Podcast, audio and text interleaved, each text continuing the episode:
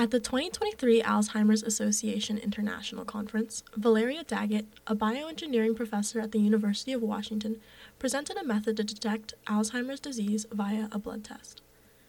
The soluble oligomer binding assay, or SOBA, identifies toxic aggregates, called oligomers, of the amyloid beta protein by its unique structure.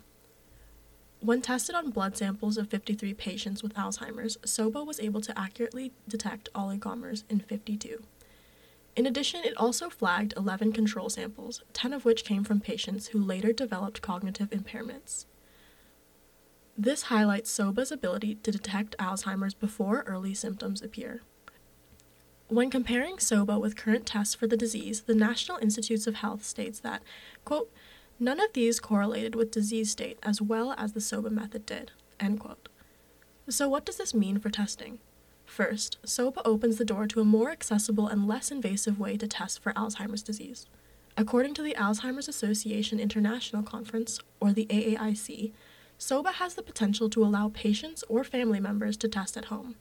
This would make it easier for people of a low income background to test for Alzheimer's.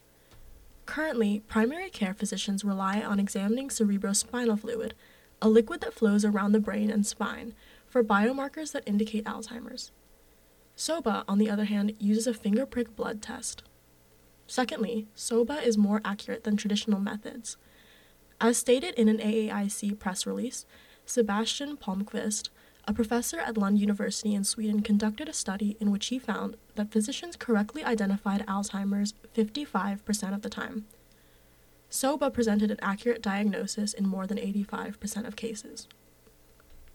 Lastly, SOBA can also be used to detect other neurodegenerative diseases that include toxic oligomers, such as Parkinson's disease and Lewy body dementia.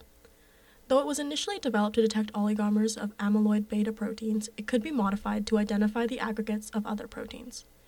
With KCSB News, I'm Alexandria Pak.